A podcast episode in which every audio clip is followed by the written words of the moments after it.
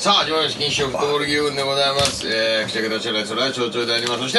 大人さんもちょである。そして真のフットボール革命の指導者ロック相当であります。びっくりしました。あの人かと思いましたよ。名前忘れちゃった。誰だ？母さん母さんみたいな。保険の CM の。はい。大泉洋大です。泉洋さんか違う平泉聖です もう猛録全員猛録してるから。わからない。明けましておめでとうございます。今年もよろしくお願いします。ということで。いやーお正月ですけれども、はい。今日初めてのアジトだね男臭い。ねえー男臭い味と、うん。がいいんかね。なんかお正月どっか行きました？お正月はね2日にサッカーの選手権行ってほ3日には初めてアメリカンフットボールの試合を見てきた、えー。ライスボールってやつ。うあなんかが学生？学生対ほあゲップ出てた。あの出しに行った結果じゃないからもう出ちゃったやつだから。ちいちゃんなんですよ。この間大喧嘩になりそうになったんですから相当に。相当僕もトイレ行く時に僕とすれ違う時にねあの前のアジトでゲップしたんですよ「え相当ゲップええー!」って言ったら「してないでしょ」ってわけですよ「したんですよ」したって。いやいやしてないし。いやしたしでも自分でゲップしたこと気づいてない。んですよ手法です。もうあれだね。本当のおじいちゃん。ちょっと。あの出そうと思って出してでも出した後「いやー!」って言うんだけど出ちゃってんですよ。出ちゃったよ、そういうおじいちゃんいます。いや尿漏れに近いね。いやもうそうですよ。フットボール革命引っ張っていけるんですか、そう。本当に。やめますかもうフットボール革フットボール革命。ね。命ね。いやでもねアメリカンフットボールね。はまあちょっとは去年ねはいめちゃくちゃ変な方向で話題になったでしょ？ああ日大。日大のタックル問題で、ええ。でちょっとやっぱりアメリカンフットボールがそのちょっと注目されたというか変な意味で注目されたところがあるじゃない、だからまあたまたまチケットもらったんで行ってみたんですけど東京ドームですよ場所。東東京ドーム。ああそうなんですね、うん。で東京ドームのうん。あのいわゆるキャッチャー側から。あのセンター側に向けてうん。こうコートが取ってあるんです、はいはい、うん、でそこ5万人入ってるんですよ。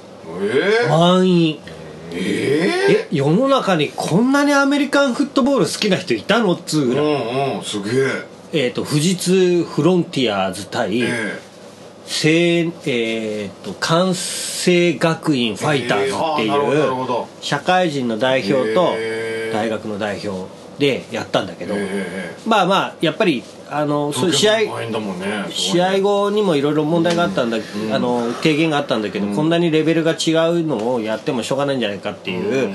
社会人が強すぎるから、うん。あのあったんだけど、まあ、でもそれにしても、うん。そう5万人？その翌日は新日本プロレスのあのプロレスがあるわけですよ。うん。3日の後4日1.4っていうね。でもう終わったらもう速攻プロレスに入れ替えるわけですけど、うん。その前の日も満員。翌日も満員って東京ドームはどんだけ人が入るんだっつうぐらいね。あの東京ドームはいいねっていう話。よくわかんないね。そうそんだけねアメフトが入るんですね。まあもちろん富士通のさ、社員の人とか、うん。大学生とかもいるだろうけどアメフトのその満員のいやだ景から。色をさ日本で見たことないからさ。そうびっくりしちゃった。まあほらタダ券配ってもさ満員にならない試合はいっぱいあるわけですよ。オリックス対中日なんてタダ券配ったってならないですよ。わかんないですわかんない？失礼だしわかんないですよ。だけどやっぱりなるんだね。いや、ねその最高峰の戦いだと。面白かったですか？あんまりねルールがねルールがルール知らなかった。ルールいやなんとないじゃないですか。漠然とは入ってたんだよ、ええ。漠然と入っててこう、はい。まあ通った通ってないっていうのは分かるんだけどクォーターバックが投げて何をしようとしてるか役割がね。それがうまいのか下手なのかとかなるほど。そのそこがねまだ深みがないんだよ、ねわかると面白いんですね、で僕もちょっと勉強したあでもこれ分かって面白いのかなって思うところまでちょっと行きましたよ。うん。でいいのは一回一回止まるから、うん。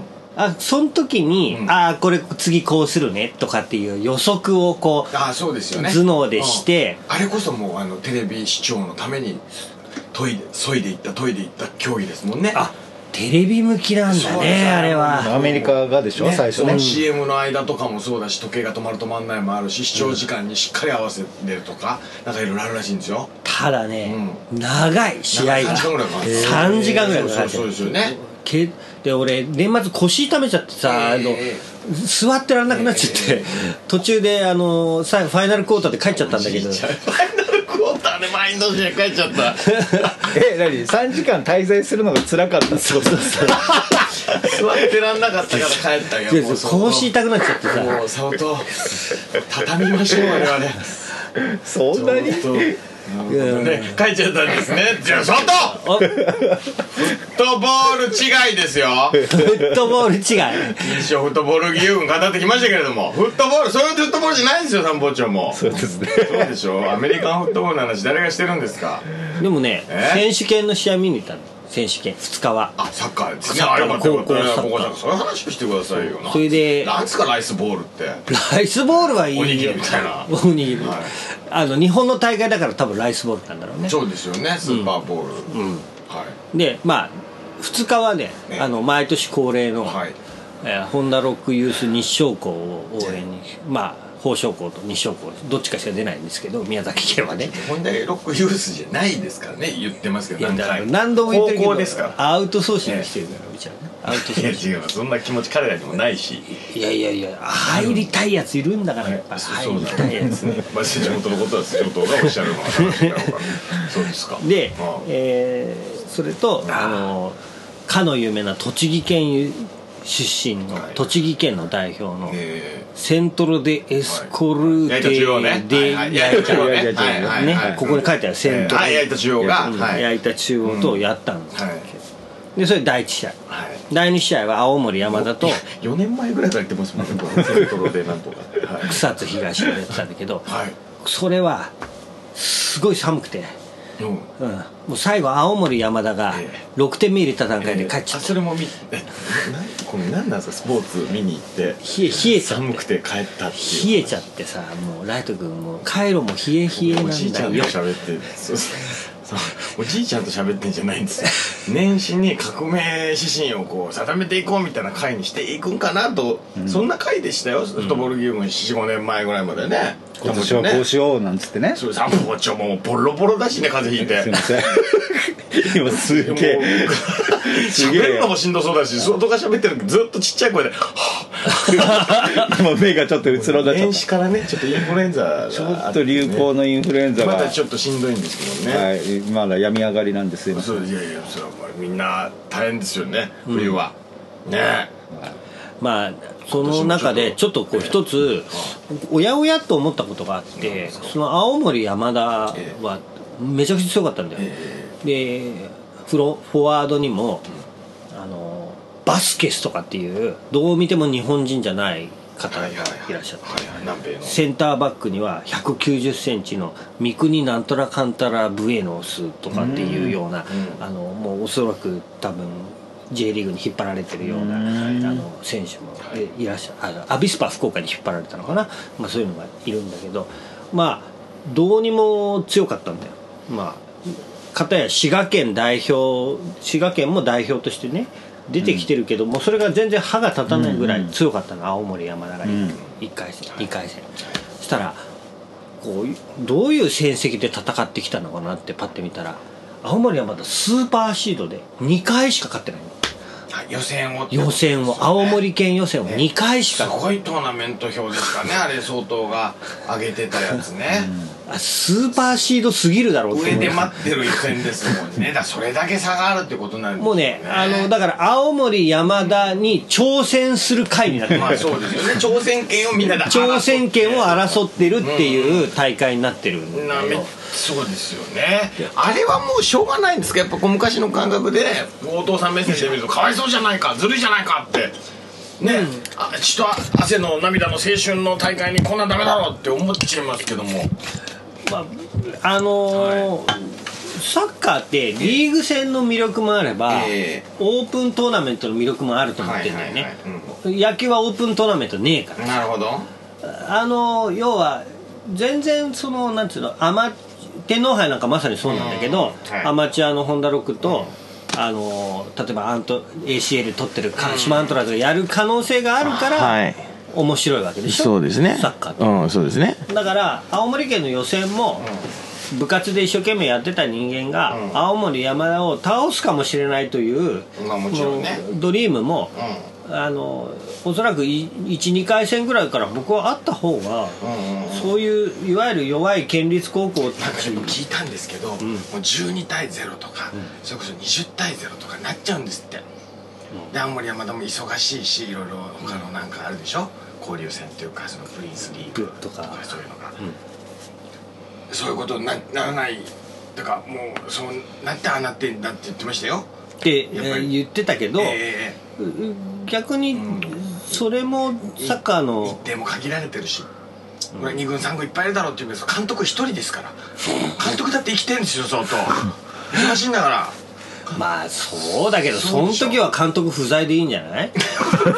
不在で取りこぼせないでしょうよ、うんだから監督不在でお前ら好きにやってろっつって、ええ。負けたらビンタなっつって。急になんか論が始まった 理論的と理論と魂が。急に。監督の話で急に。論破されましたパワハラなんだそこは。そこはバーハラに。そうですか。まあねでもそこはでもでも絶対その交代連高校生と G- J ユースの交流はあった方がいいじゃないですか、ん。大会はね、それもやってたらやっぱそうなってくるのは多少しょうがないんじゃないですか、うん。でも確かにね。あのでも挑戦権あるわけだから。それは。勝ちゃいいんだから。よく俺らが言われるやつですと笑い取ったらいいんだよって、どんなしんどいとこしんどいってこいいんじゃねえの面白かったらいいんだよ、面白くねえからだ。って言われるんですよ。で勝ちゃいいんだよそんなコーチ山田に勝ちゃいいんだよ。どんな条件だ。って挑戦するんだから0対0から始まるんだから。なるほど全然歯応えないんですけど。いやいや。論客としてはいやそれも、うん、そうかなと思っちゃう。でね。うんまあでも分かります音がおっしゃってることはね今もう今僕はあの知らん知らんおっさんしょうもないおっさんになり変わって言っただけで。なんかでもこうそういうでも今の子は12対0で負けたらサッカーやめようとかそういうとこから始まってる子多いんですって。うん子供たちも J ユースの田舎で嫌われちゃう話あるじゃないですか、お母さんはあのあれだな。あの J のユニフォームの色嫌いだなって。私たちの子供たちが10対0で負けたし態度も悪いしとか見えちゃう。で地域のうまい子引っ張っていくだけでうん。容赦しないで倒すし。よくある話ね。そういうとこから始まってるからやっぱそういうのがあるんじゃない？あんまりそういう。うん。だからこっちずるいみたいな感じ？逆に青春じゃなくなるんですよきっと。青森山田と1回戦2回戦って言われたら。なんでやねんって。俺たちは俺たちのレベルで青森山田までの決勝を戦うのは青春なんですよ彼ら。でそれでくじ引きで青森山田でわあせっかくサッカー頑張ってきたの冗談じゃないよ。っていうのが分かんないけど想像する世界だしそんな硬い世界の中でああなってるってことはなんかいろんな紆余曲折あって日本の硬いルールの中でああなってるということはやっぱあれしかないんじゃないの？まあ結論からすると青森県民がいいならいいんですよ。そうね。僕はいいんですよ。相当が言い出してるいいんですけどいいんですけど、ええまあ結論という的にはね。ただあのスーパーシードはちょっといかがなものかなっていうふうにはちょっと思うんで。でも「スラムダンクで海南大附属とかあんな感じですよ。それちょっと分かんないけど ただあのスーパーシードははいはい。トーナメントの中で、あのあることももう分かってますよ。分かってますけど、僕はねやっぱおじさんなんだなそいこはな。やいやすごく分かります分かりますよ、うん。でも日程的にとか言ったら。え逆にごめんなさい。高校選手権の本大会もやっぱ青森山田は一種突き抜けちゃってるってこと？だから47都道府県の代表チームが出てくるじゃない、各県の、もうやっぱり打倒はあ青森山田みたいな状況にもうなってるっていうことでしょ？ましてやそしたら青森県内の予選だったらね、そうだね。もうもっとすごいことでしょ？要は、まあまあ下手すりゃ。想像してみてください。3年生。やってきた3年生。青森、えーなんとか高校うんうん。の相当がね、うん やだな青森山田と当たるまでの青春。一日でもなこいつは通過したいなそうだよね。一回戦青森山田 そうだよ三ね軍みたいなのが出出てくる。いやなめやがって一軍と攻めてやらせるバカ野郎ピピーピピーピピーピピー。前半だけで10対0その時はねどいでしょ。その時はねコールド。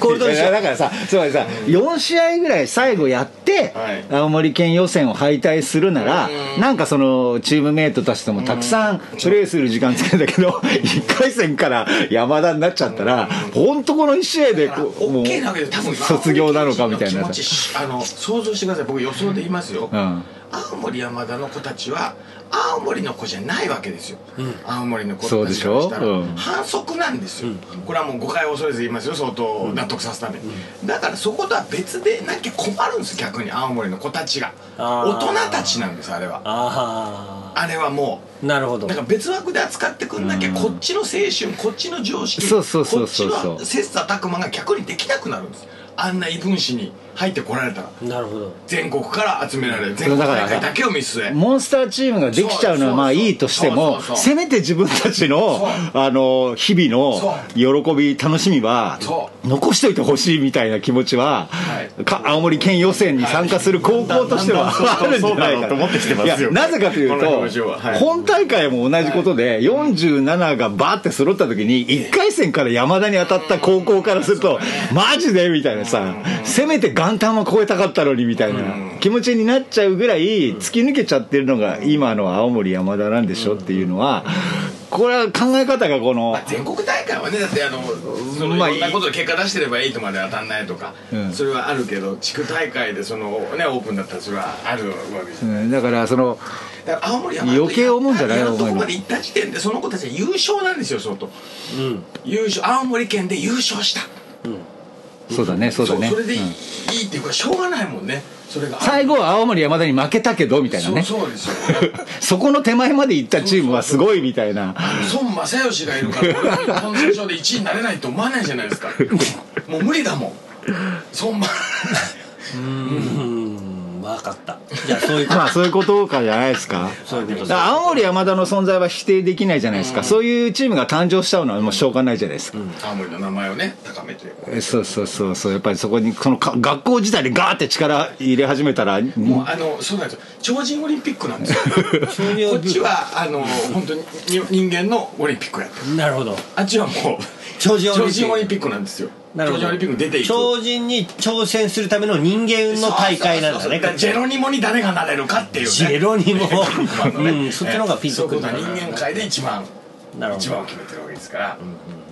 しょうがない。ライオンライオンたちですから。そういうこう構図力関係は高校サッカーのその大会自体が今の青森山田みたいなのが象徴的なの。ちょっと特殊だよね日本のサッカー界の中でもね、そういう大会自体がもう高校サッカー選手権ぐらいでしょ。そうですよね、うん。逆に言えばそうですよね。絶対このチームが優勝するみたいなチームが簡単に3回戦でこけるようなことは他のカテゴリーや他のリーグだったら起きてるけど、高校サッカーってそのもうなんだろう独自にそれ、その形が作られたっていうのは。日本サッカー全体まあそれに本当いろんな意見はあると思うんです。けど日本サッカーのシビアに強化を考えた時は青森山田は限られた日程の中で有意義なカレンダーを過ごすべきじゃないですか。うん。代表もいりゃ、ね。代表もいりゃ J ユースとの試合もある、そういう中から島崎学とか生まれてきてるわけじゃないですか。そうね。だからしょうがないんじゃないですか。そうね。難しいですけどね。相当の最初ならべき論としては分かるけど。べき論はすごいわかる。僕もそうべきだと思います、はい。なるほどじゃあそれで。納得していただいたということでね。もうもうゲップも出ちゃう。新人早々振り上げたこの拳をす言い返す感じももう。ぐ拳をじゃあ上げる。じゃあじゃあ優しくなっちゃった。すぐ下げる。じゃあそれで。それでいこう。青森青森山田いい。いい。いい。でもなんか全部そうなんでしょ今ね。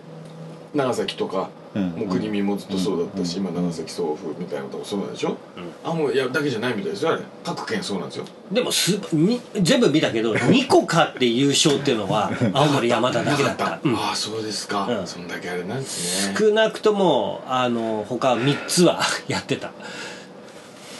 そんだけまあ突出してるんだとは思うんだけど思うんだけど。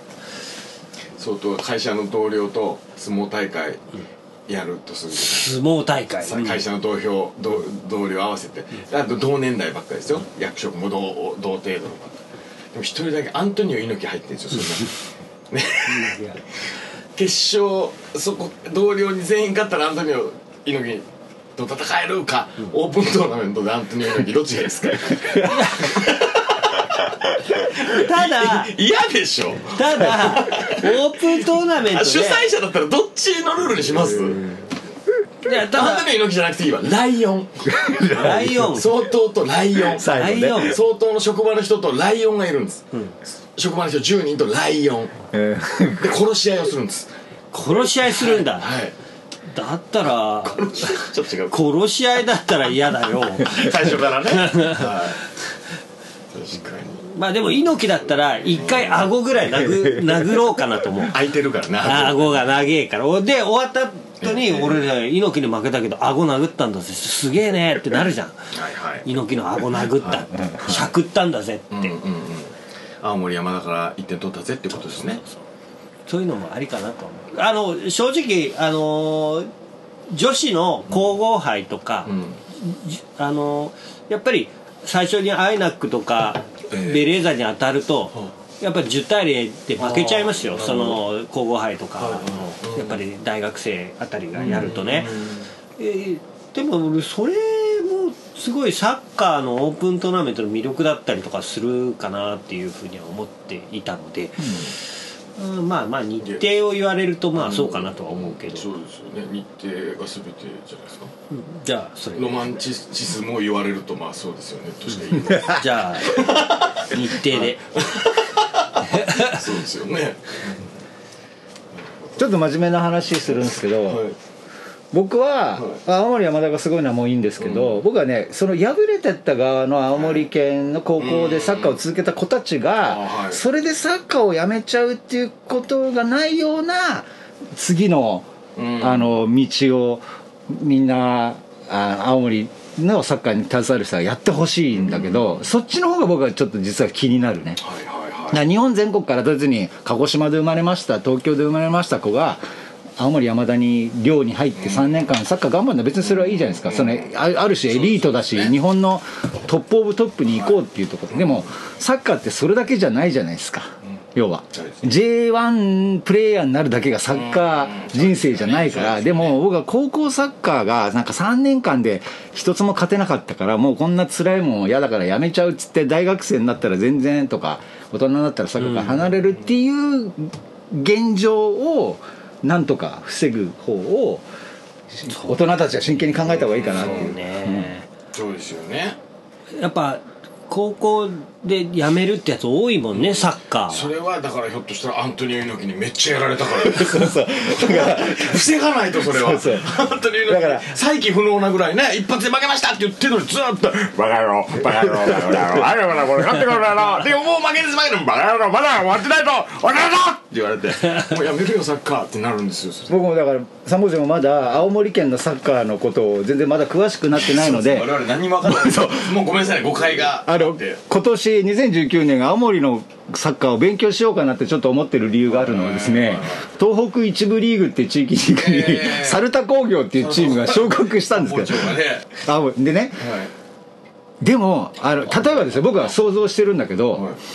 あの猿東北一部っつったらもう JFL の手前じゃないですか、あそこの今10番つけてる22歳のやつって、はい。4年前あの青森山田の県予選の最後でギリギリ追い詰めたあいつなんだみたいなの物語があの地域リーグで続いてると、僕は幸せを感じれるんだけど、それが気になるわけですよ。だから知らないからそれは今年2019年かけてこう、東北一部を今年はこうちょっと僕はフォーカスしようと思ってたから、あのいわき FC も昇格したし女川も JFL から東北一部に落ちたから結構こう東北一部ってあの森岡三郎もいるしブランデュールブラブランデュー弘前もいるしだからこうあのキャラが結構東北一部って立ったからはあはあはあ。やっぱ猿田工業のあのなんかビルビルの管理会社らしいんだって猿田工業って。でもそこはバリバリサッカーやってるやつがやっぱり入社してるっていう情報だけは聞いたからそれがかあの「君ここはどこだったの?」とか出会ったら聞いて「いや実は青森山田でやったことがあってあの時に負けたあれがあったから自分あの社会人プレイヤーになってでも」みたいな物語が続いてればいつか柴崎岳と天皇杯で当たりたいとかいう話が聞ければすごいそのあサッカーに接してて幸せだなと思うからそれをあの、まあ、真面目なことを言うとそれを望むんですよ要するに。強いチームがあってもいいんだけど負けたチームがの選手たちがそれでやめないっていうことの方がやっぱ大事でなんか燃え尽きてほしくないみたいな。うんそういう意味ではその地域リーグあたりのね、うん。地域が今すすごい積極的になんかこうなってるじゃない、今年あたりから本当に受け皿でねどんどんね。あのすごくなってるのはあのいいことなのかもね、これはもう10年前にはなかったことだから。そうだよね。うん。情報も出ますしね。みんな拡散するからサッカー好きだったらなんとなくこう名前も入ってきますもんねだから栄光をつかんだスーパーエリートだけがなんか日本サッカー界だけではい。日が当たるんじゃなくて敗れたんだけどその時代は、うん。でもそっからもう一度なんかこう別の物語であのチャンピオンズ帰結要するに俺たちのチャンピオンズリーグまで戻ってきたぜみたいなやつが出てくると、少年院とかね。そうそうとかさお岡野さんみたいにさ野獣岡野の物語みたいなさ。少年院入ってないです岡野さんは入ってないけどさ。なんかでもあれ まあ似たようなあそこは少年院みたいなもん似たような話なんだけど。要は。だってあれですからね。立正大湘南高校ですからね、出てましたもんね。すごいことですよね。その作ったんですか。エリートの中にもえヒエラルキーがやっぱあってスーパーエリートとちょっとしたエリートがいてでちょっとしたエリートってやっぱどっかで負けてるから、あのサッカーが嫌いになったり挫折するみたいなことがありそうだけどそこをそこを超えて受け皿にななるべきその地域にあるサッカークラブやチームがちゃんとこうつなぎ合ってもらって、え4年越しのなんかこのまた来る、その例えば大学あのスーパーエリートのすぐ下にいるやつは、えー、とプロになれなかったんだけど琉球には入れた、でもそこさえもいけなかったやつっていうのが絶対高校サッカーいるじゃない、でも琉球にはいけなかったけど一回そうだな。あのちょっとこう大学リーグの下の方に行って、はい。でもいい指導者に出会えていいクラブチームに入れて、23になった時にあの前者の決勝で、こいつ10番背負って出てきたぞみたいなのは、日本のサッカーを追いかける側としてはすごく芳醇で素敵な物語があって、でそういうとこにも光が当たるような、あのーササッカー。ッカー界になってほしいなと思う、そのスーパーエリートは当然輝いてほしいけど個人個人個人だったらあの中澤佑二みたいに そうだね。み三郷工業って、うん。あの選手権にも出れないようなチームから、はいブラジルに練習そうブラジル行ってね。の練習生から戻ってきてね。っていう J2 から J1 みたいなねああいう選手が日本がゴロゴロいるようになるそともっとこうねやっぱりあのいいうんとは思いますけどね。だからまあのこれはもう完全に空想なんだけどええ。将来さ3年後ぐらいでいいんですけど、一度挫折した男なんだけど、プロにもなれなかったね。青森県でサッカーやってた子がさ、24号になってさあのえチャンスを掴んでっていよいよ森保さんのチームに初めて呼ばれたみたいな、背番号は23番みたいな、うんエースは柴崎。背番号23番。のやつが。前回は2班。そうそうそう。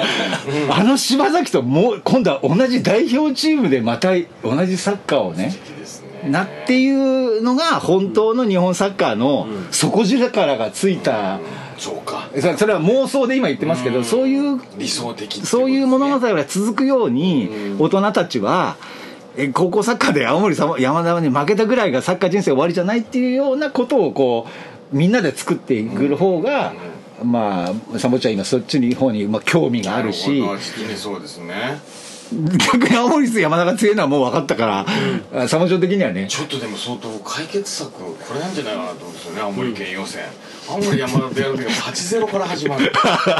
アドバンテージがある。ハンデ戦はい。面白いそうすると青森山田のためにもなるじゃない？そうだね。うん、で10分ハーフです。うんそうだね。日程があるんで。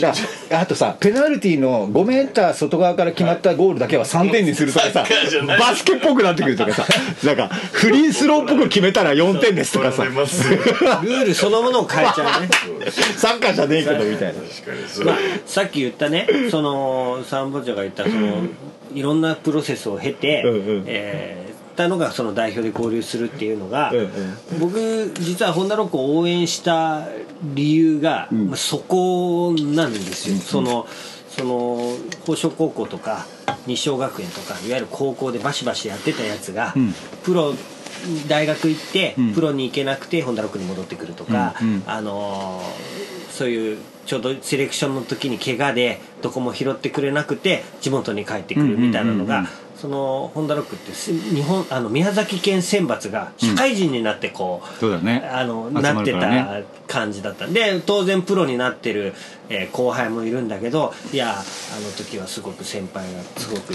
怖かったですみたいな感じでやってたんですよ。あのあれがすごく僕あの J リーグにはない芳醇な感じにはすごくなってきてたんだけどもう最近あのやっぱりそれではその JFL を戦えてこれなくてうちのチームが、うんうん。いろんなやっぱり外から入ってくる人間じゃないとそのやっぱり J リーグでのその順位もあの期待できないっていうところもあってるから、やっぱりコンセプトってこれでずあの、うんうん。変わってきちゃうんですよね。ね。だからそういうのがなんか永遠にこう続いていけるようなクラブチームこそがねね。なんか本当にこう僕はいいんじゃないかなっていうふうには思っていてちょっと余談なんだけれどその僕が初めて見始めた頃のねホンダロックにはキーパーがあのいなくて。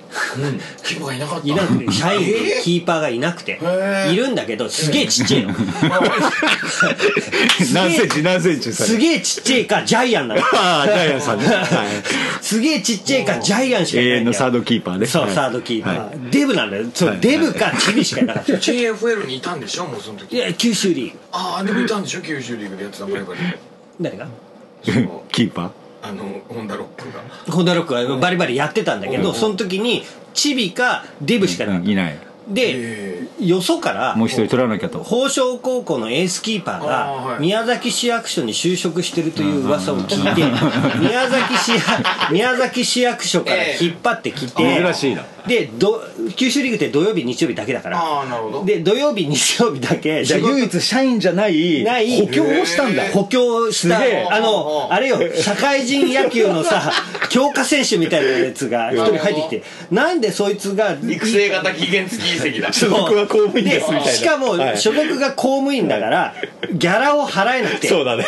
ギャラ払えないからもらっちゃいけないから。もらっちゃいけないからこっそりこっそりビール券を渡すみたいなね いい時代。しかもしかも草野球しかも練習できないんだよ。ど 土日しか来ないから。であの九州リーグ土日が練習でしょ、はいはいはい。で練習の時はチビかデブが練習に来てて。なるほどであの試合の時だけその宮崎市役所から借りてくるっていうやつを取ってたわけ。でそいつが見た時には素性を知らなかったんだけどうめちゃくちゃうめえんだよ。こいつ半端ねえなっつぐらいうまいのよ そのキーパーが。相変わらずホンダロックザルですからボッコボコ打たれるんですけど全部書き出すんですよ。で後で聞いたら鹿屋体育大学の時にユニバーシアード代表の一番のキーパーだったっつうんですよ。ナンバーワンキーパーで楢崎聖吾とあの代表あの名古屋グランパスでセレクションでどっち取るか悩んだぐらいすごい。のあのキーパーなんそれが市役所の職員だと。今それが市役所の職員でただだから使っちゃおうぜっていう。そいつがやっぱり天皇杯の宮崎県予選勝って浦和レッズと当たったんです浦和レッズと。